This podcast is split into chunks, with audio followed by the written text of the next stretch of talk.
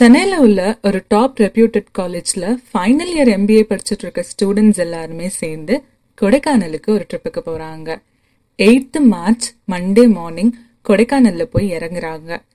Eighth ninth tenth இந்த மூணு நாளைக்குமே அவங்களுக்கு பிளானிங்ஸ் உண்டு. சைட் சீயிங் பார்ட்டி ஷாப்பிங் இந்த மாதிரி ஷெட்யூல் பண்ணி வச்சுருந்தாங்க அவங்களோட பிளான்ஸை லெவன்த் மார்ச் மார்னிங் எல்லாருமே கொடைக்கானல்லேருந்து கிளம்பி சென்னை வந்து சேரணும். பட் பிளான் பண்ண மாதிரியே அன்னைக்கு மார்னிங் அங்கேருந்து அவங்களாம் கிளம்புனாங்களா அப்படின்னு பார்த்தா இல்லை. ட்ரிப்புக்கு வந்த ஒரு student missing Priya Hariharan miss ஆயிட்டாங்க. அன்னைக்கு காலையில் எந்திரிச்சதுலேருந்து அவளை காணோம் அப்படின்னு அவள் ஃப்ரெண்ட்ஸ் சொல்கிறாங்க பிரியாவோட மொபைல் ஃபோனுக்கு அவங்க ஃப்ரெண்ட்ஸ் கால் பண்ணி பார்க்குறப்ப தான் அந்த மொபைல் ஃபோன் ரூம்லேயே சார்ஜிங்கில் இருக்கிற ஒரு விஷயம் தெரிஞ்சுச்சு. பிரியா மொபைல் ஃபோன் இல்லாம வெளியே போயிருக்கா? பிரியாவோட பாய் ஃப்ரெண்ட் நீரஜ் ஹோட்டல் ஃபுல்லா சர்ச் பண்ணி பார்த்துட்டான். பிரியாவை காணும். பக்கத்துலயும் போய் சர்ச் பண்ணி பார்த்துருக்காங்க. எங்கேயுமே பிரியாவை காணும். டைம் ஆகிக்கிட்டே இருக்கு. அவங்க எல்லாருக்குள்ளேயுமே ஒரு பயம் வந்துட்டே இருக்கு. வேற வழி இல்லாம லோக்கல் போலீஸ் ஸ்டேஷன்ல கம்ப்ளைண்ட் ரெஜிஸ்டர் பண்றாங்க. பிரியா ஹரிஹரன் மிஸ்ஸிங்னு கம்ப்ளைண்ட் ரெஜிஸ்டர் பண்ணி கொஞ்ச நேரத்திலேயே ஸ்பாட்டுக்கு எஸ்ஐ ஆகாஷும் கான்ஸ்டபிள் மூர்த்தியும் வந்து சேர்றாங்க. ஹோட்டலுக்கு வந்ததுக்கப்புறம் ஆகாஷ் மொத்த ஹோட்டலையுமே ஒரு கிளான்ஸ் பார்க்குறாரு. ஹோட்டலுக்கு ரெண்டு வழி இருக்கு. ஒன்று என்ட்ரன்ஸில் இன்னொன்று லெஃப்ட் சைட் கார்னரில் ஆனால் இந்த ஹோட்டலில் ஒரே ஒரு சிசிடிவி கேமரா மட்டும்தான் இருக்குது அதுவும் என்ட்ரன்ஸ் கேட்டில் மட்டும். இவ்வளோ ஸ்டூடெண்ட்ஸை கூட்டிட்டு ஒரு ட்ரிப்புக்கு வரப்ப ஸ்டாஃப் இதெல்லாம் செக் பண்ண மாட்டாங்களா? சிசிடிவி கேமராலாம் செக் பண்ணாமலா ஹோட்டல் புக் பண்றாங்க? அப்படிங்கிற கொஸ்டின் எஸ்ஐக்கு வருது. ட்ரிப்பை ஆர்கனைஸ் பண்ண டீச்சர்ஸை கூப்பிடுங்க அப்படின்னு எஸ்ஐ கான்ஸ்டபிள் கிட்ட சொல்லி அனுப்புகிறாரு அப்போ தான் எஸ்ஐக்கு ஒரு இன்ஃபர்மேஷன் தெரிய வருது. இந்த ட்ரிப்பில் எந்த ஸ்டாஃப்மே எந்த டீச்சருமே வரவே இல்லை. ஸ்டூடெண்ட் கவுன்சிலர் அனுஷா தான் இந்த மொத்த ட்ரிப்பையுமே ஆர்கனைஸ் பண்ணியிருக்காங்க. அனுஷா கிட்ட எதனால இந்த ஹோட்டலை நீ சூஸ் பண்ண? அப்படிங்கிற கொஸ்டனை எஸ்ஐ கேட்குறாரு லாஸ்ட் மினிட்ல பிளான் பண்ண ட்ரிப் சார் இது. மொத்தம் இருபது ஸ்டூடெண்ட்ஸ் இருக்காங்க. இந்த ஸ்டூடெண்ட்ஸ் எல்லாத்தையுமே அகாமடேட் பண்ணுற மாதிரி ஒரு ஹோட்டல் எனக்கு கொடைக்கானல்ல கிடைக்கல. இது ஒன்று மட்டும்தான் இருந்துச்சு. மோர் ஆர் லெஸ் மூணு நாள் தானே இந்த ட்ரிப் இருக்க போகுது. அதனால தான் இந்த ஹோட்டலை நான் புக் பண்ணேன் அப்படின்னு அனுஷா சொல்கிறாங்க கடைசியாக பிரியாவை எப்போ பார்த்தீங்க அப்படிங்கிற கொஷனை ஸ்டூடெண்ட்ஸ் கிட்ட கேட்டா அந்த கேள்விக்கு யார்கிட்டயுமே சரியான பதில் இல்லை. முந்தின நாள் கேம்ப் ஃபயர் நடந்திருக்கு. எல்லாருமே சரக்கு அடிச்சுட்டு என்ஜாய் பண்ணிட்டு இருந்திருக்காங்க. அதில் யாருமே பிரியாவை பார்க்கல. ஃப்ரண்ட் கேட் சிசிடிவி கேமராவை செக் பண்ணலான்னு எஸ்ஐயும் கான்ஸ்டபிளும் உட்கார்றாங்க. அந்த டைம்ல தான் எஸ்ஐக்கு ஒரு கால் வருது. ஹோட்டல்லேருந்து ரெண்டு கிலோமீட்டர் தூரத்தில் ஒரு டெட் பாடியை பார்த்துருக்காங்க. ஒரு பொண்ணோட டெட் பாடி அது. சுமார் இருபத்தி ஒன்றுலேருந்து இருபத்தி ரெண்டு வயசு இருக்கும் அப்படின்னு சொல்றாங்க. எஸ்ஐக்கு ஒருவேளை இது பிரியாவாக இருக்குமோ? அப்படிங்கிற டவுட் வருது. ஸ்பாட்டுக்கு நீரஜோட போய் சேர்றாரு. இன்ஸ்பெக்டரும் நீரஜும் ஸ்பாட்டுக்கு போய் சேரத்துக்கு முன்னாடியே கூட்டம் கூடிருச்சு. அங்கே போய் பார்த்தா நீரஜ் எக்ஸ்பெக்ட் பண்ணாத ஒரு விஷயம் அவனுக்காக அங்கே வெயிட் பண்ணிட்டு இருந்திருக்கு. அது பிரியாவோட டெட் பாடி பிரியாவோட கழுத்தில் ஒரு ஆழமான கட்டு இருக்கு. பிரியா இறந்துட்டா அப்படிங்கிற விஷயம் நீரஜ்னால ஏற்றுக்க முடியலை. கத்தி அழ ஆரம்பிக்கிறான். கான்ஸ்டபிள் அந்த இடத்துல இருந்து நீரஜை கன்சோல் பண்ணிட்டு வெளியே கூட்டிட்டு போறாரு. மொத மொத இந்த டெட் பாடியை பார்த்தது யாரு அப்படின்னு எஸ்ஐ ஆகாஷ் கொஷின் கேட்குறாரு ஒரு ஒரு மணி நேரத்துக்கு முன்னாடி நாலு பசங்க காட்டுக்குள்ள தேன் எடுக்கிறதுக்கு வந்திருக்காங்க. அண்ட் அவங்க தான் பிரியாவோட டெட் பாடியை ஃபர்ஸ்ட் பார்த்துருக்காங்க. பார்த்த அடுத்த செகண்டே அவங்க போலீஸ் ஸ்டேஷனுக்கு கால் பண்ணி இன்ஃபார்ம் பண்ணிட்டாங்க. பிரியாவோட ஃபேமிலிக்கு இன்ஃபார்ம் பண்ணுங்க அப்படின்னு எஸ்ஐ சொல்லிட்டு பிரியாவோட பாடியை போஸ்ட்மார்ட்டம்க்கு அனுப்புறாங்க. எஸ்ஐ ஆகாஷும் கான்ஸ்டபிளும் திரும்ப அந்த ஹோட்டலுக்கு போய் சேர்றாங்க. ஸ்டூடெண்ட்ஸ் எல்லாருமே அழுதுட்டு இருக்காங்க பிரியாவோட டெத்தை கேட்டதுக்கு அப்புறம் எஸ்பெஷலி பிரியாவோட பெஸ்ட் ஃப்ரெண்டான ஆயிஷாவும் ரியாவும். ஃப்ரண்ட் கேட்டோட சிசிடிவி கேமரா ஃபுட்டேஜை செக் பண்ணிட்டு இருக்கப்ப தான் நைட்டு பத்து மணி போல பிரியா ஹோட்டல்ல இருந்து வெளியே போற ஒரு விஷயம் ரெக்கார்ட் ஆயிருக்கத பாக்குறாங்க. பிரியா தனியா வெளியே போயிருக்கா. இந்த விஷயம் யாருக்காவது தெரிஞ்சுச்சா? அப்படின்னு அவர் ஃப்ரெண்ட்ஸ் கிட்ட கேக்குறாங்க. யாருக்குமே பிரியா வெளியே போன ஒரு விஷயம் தெரியாது. நைட்டு பத்து மணிக்கு பிரியா தனியா அதுவும் மொபைல் ஃபோன் இல்லாம வெளியே போறதுக்கு என்ன அவசியம் வந்துச்சு? நைட்டு பத்து மணிக்கு வெளியே போன பிரியா திருப்பி ஹோட்டலுக்கு ஃப்ரண்ட் கேட் மூலியமா வந்த மாதிரி சிசிடிவி கேமரால ரெக்கார்ட் ஆகல.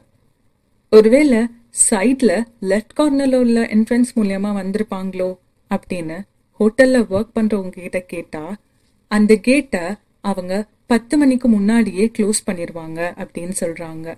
வெளியிலேருந்து யாருமே அந்த கேட் மூலியமா உள்ள வர முடியாது. நைட்டு யாரை பார்க்கறதுக்கு பிரியா? தனியா வெளியே போனா? எஸ்ஐக்கு இந்த கொஷன் மனசுல ரைஸ் ஆகிக்கிட்டே இருக்கு. பிரியாவோட மொபைல் ஃபோனை கொண்டுட்டு வாங்க அப்படின்னு எஸ்ஐ ஆர்டர் பண்றாரு. அந்த டைம்ல தான் ஸ்பாட்டுக்கு பாலா அப்படிங்கிற ஒரு ஸ்டூடெண்ட் உள்ள வரான். பாலா வந்ததுக்கு அப்புறம் நீரஜ் பாலாவை பார்த்து சண்டை போட ஆரம்பிக்கிறான். நீ தானே பிரியாவை கொலை பண்ண? உண்மையை சொல்லு. நேத்து சொன்ன மாதிரியே நீ பழி வாங்கிட்டல அப்படின்னு பாலாவை பார்த்து நீரஜ் கத்தி கத்தி சண்டை போட்டுட்டு இருக்கான். எஸ்ஐ இது எல்லாத்தையும் நோட் பண்றாரு. பாலாக்கு நீரஜ் சொன்னதுக்கு அப்புறம் தான் பிரியா இறந்துட்டா அப்படிங்கிற விஷயம் தெரியற மாதிரி அவன் ரியாக்ட் பண்றான். எஸ்ஐ நீரஜை கூப்பிட்டு இன்வெஸ்டிகேட் பண்ண ஆரம்பிக்கிறாரு. நேற்று நைட்டு என்ன நடந்துச்சு அப்படிங்கிறது சொல்லு.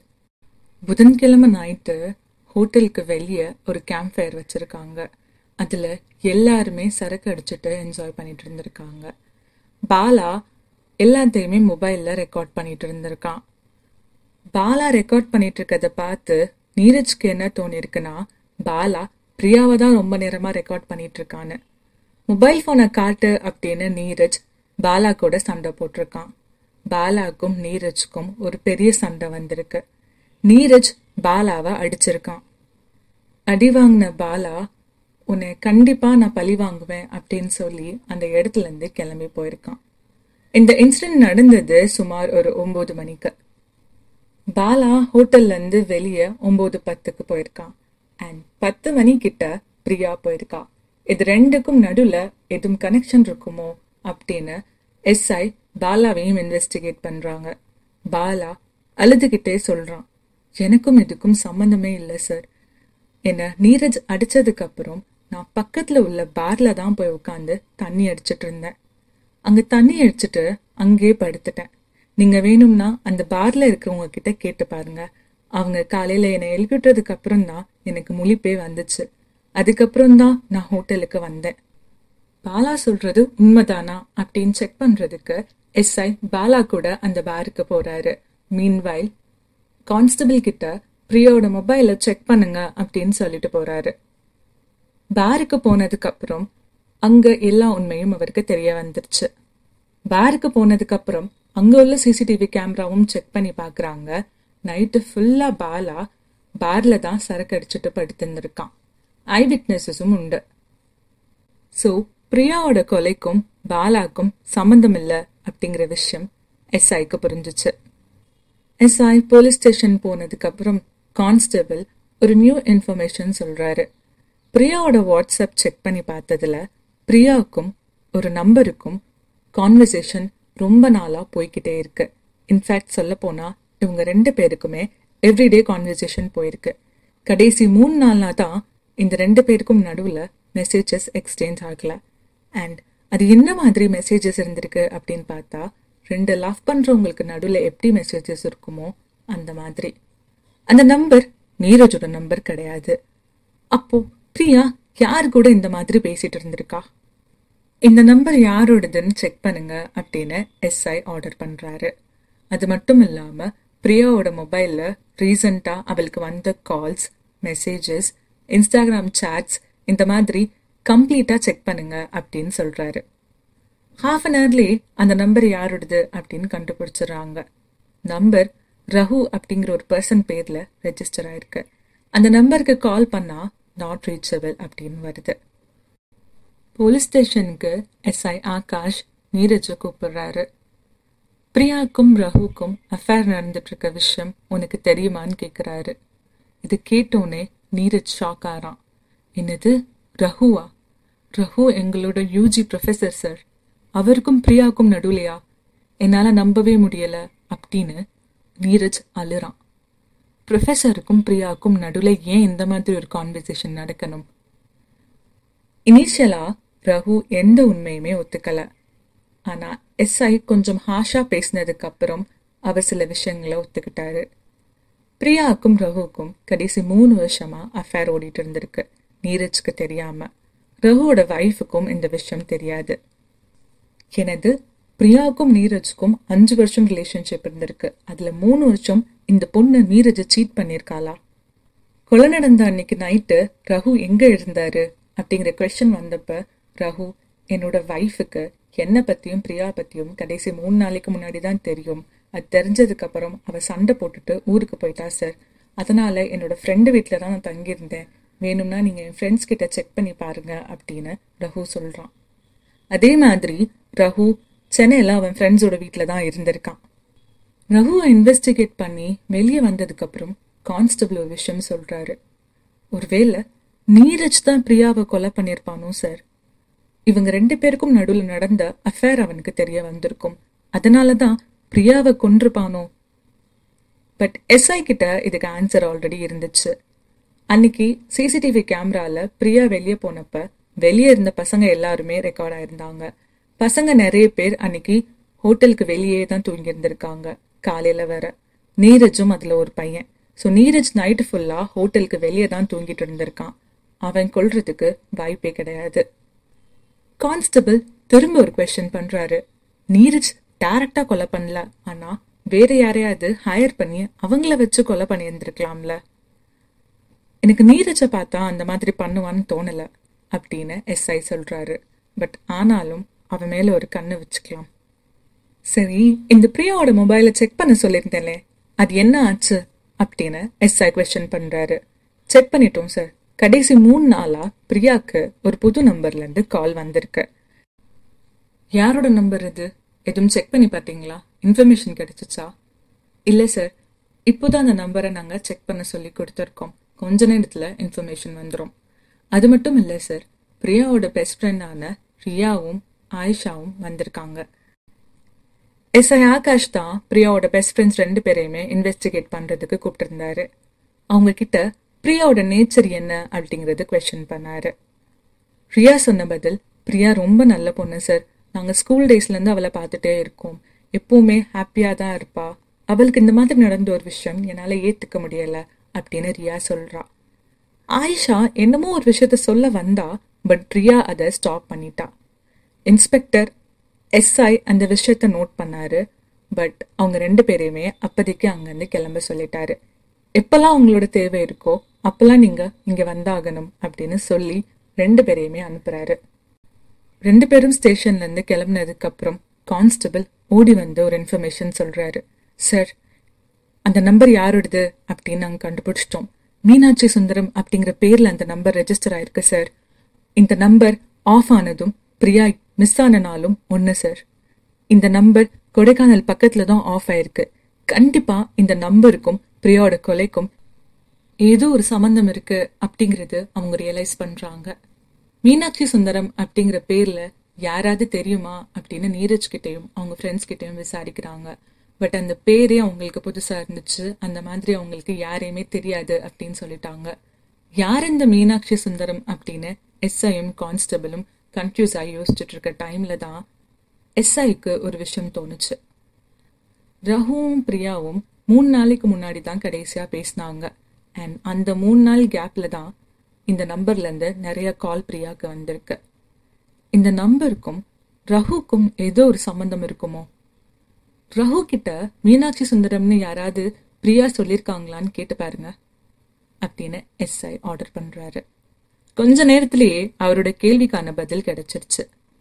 மீனாட்சி சுந்தரம் அப்படிங்கிறது ரகுவோட மாமனார். ஆனால் அவர் இறந்து போய் ரெண்டு வருஷம் ஆச்சு மீனாட்சி சுந்தரம் கால் பண்ணியிருக்க வாய்ப்பு கிடையாது. ஆனா அவர் ஃபேமிலியில இருக்கவங்க யாரோ ஒருத்தவங்க தானே பிரியாக்கு கால் பண்ணியிருக்காங்க அது யாரா இருக்க முடியும்?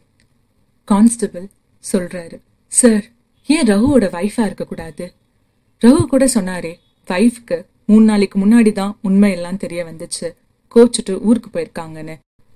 உண்மையெல்லாம் தெரிய வந்ததுக்கு அப்புறம் ஏன் அவங்க பிரியாவுக்கு கால் பண்ணி மிரட்டியிருந்திருக்க கூடாது? அவங்க பிரியாவை பார்க்கறதுக்கு கொடைக்கானல் வந்திருக்க வாய்ப்பு நிறைய இருக்கு சார் அவங்கள நம்ம இன்வெஸ்டிகேட் பண்ணி பார்க்கலாம். கான்ஸ்டபிள் சொன்ன இந்த விஷயம் தான் எஸ்ஐயோட மனசுலேயுமே ஓடிட்டு இருந்துச்சு. ரகுவுக்கு கால் பண்ணிட்டு அவங்க வைஃபை கூட்டிட்டு போலீஸ் ஸ்டேஷனுக்கு வர சொல்லி ஆர்டர் பண்றாரு. மிஸ்டர் அண்ட் மிஸ்ஸஸ் ரகு ரெண்டு பேருமே போலீஸ் ஸ்டேஷனுக்கு வந்து சேர்றாங்க. எஸ்ஐ இது உங்க நம்பர் தானா? நீங்கள் தான் பிரியா கூட கடைசி மூணு நாளாக பேசுனீங்களா? அப்படின்னு கேள்வி கேட்டப்ப மிஸ்ஸஸ் ரகு உண்மையை ஒத்துக்கிறாங்க. ஆமா சார் நான் தான் அந்த பொண்ணு கூட மூணு நாளா கால்ல பேசிட்டு இருந்தேன். அந்த பொண்ணை என் ஹஸ்பண்ட் கிட்ட இருந்து விலகி இருக்க சொல்லி நான் வார்ன் பண்ணேன். பட் அவன் என் பேச்சை கேட்கவே இல்லை சார் அதான் நேர்ல போய் அவளை வார்ன் பண்ணலான்னு நான் அன்னைக்கு நைட்டு கொடைக்கானலுக்கு வந்திருந்தேன். நீங்க கொடைக்கானலுக்கு போயிருந்தீங்கன்னா அப்போ நீங்க பிரியாவை அன்னைக்கு நைட்டு மீட் பண்ணீங்களா? ஆமா சார் நான் மீட் பண்ணேன். சுமார் ஒரு பத்தரை மணி இருக்கும் அவ வந்திருந்தா. அவளை நான் வார்ன் பண்ணேன். என் ஹஸ்பண்ட் கூட நீ பழகினேன்னா நீரஜ் கிட்டையும் உன்னோட ஃப்ரெண்ட்ஸ் எல்லார்கிட்டையுமே உன்னோட சுயரூபம் என்ன அப்படிங்கிற விஷயத்த ரிவீல் பண்ணிடுவேன்னு நான் சொன்னேன். அவளும் இனிமே என் ஹஸ்பண்ட் கிட்ட பேச மாட்டேன் அப்படின்னு சொன்னான் நான் அங்கேருந்து கிளம்பிட்டேன். இல்ல மிஸ்ஸஸ் ரகு நீங்க பொய் சொல்றீங்க. நீங்க அங்க வார்ன் பண்றதுக்காக மட்டும் வரல. நீங்க அங்க பிரியாவை கொலை பண்றதுக்காக வந்திருக்கீங்க. கொலையா? நானா? சான்ஸே இல்ல சார் அந்த மாதிரிலாம் என்னால பண்ண முடியாது சார் எனக்கு அவ்வளோ தைரியம் கிடையாது. நான் அவ்வளோ தூரம் போனதே என் ஹஸ்பண்டை விட்டுரு அப்படின்னு சொல்கிறதுக்காக தான் நான் போனேன்.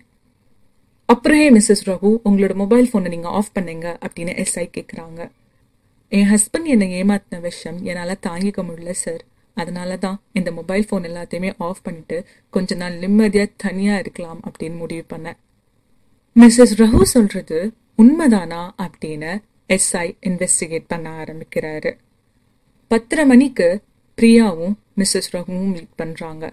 பத்து நிமிஷத்துலேயே அவங்க அங்கேருந்து கிளம்பிட்டேன் அப்படின்னு சொல்றாங்க.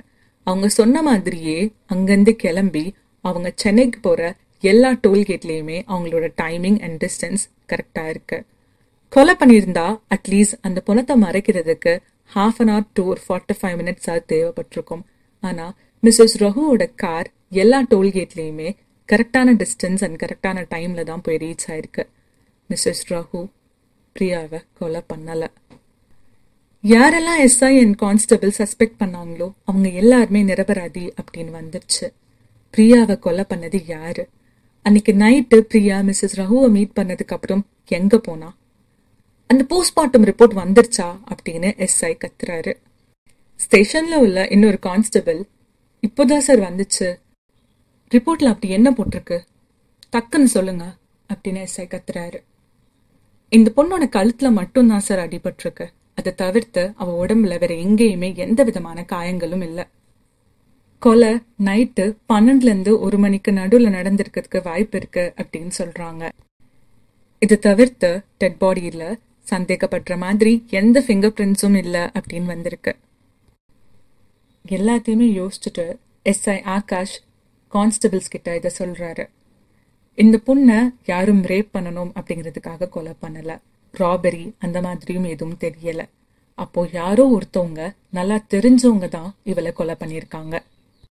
பட் யார் கொலை பண்ணா ஏன் கொலை பண்ணாங்க?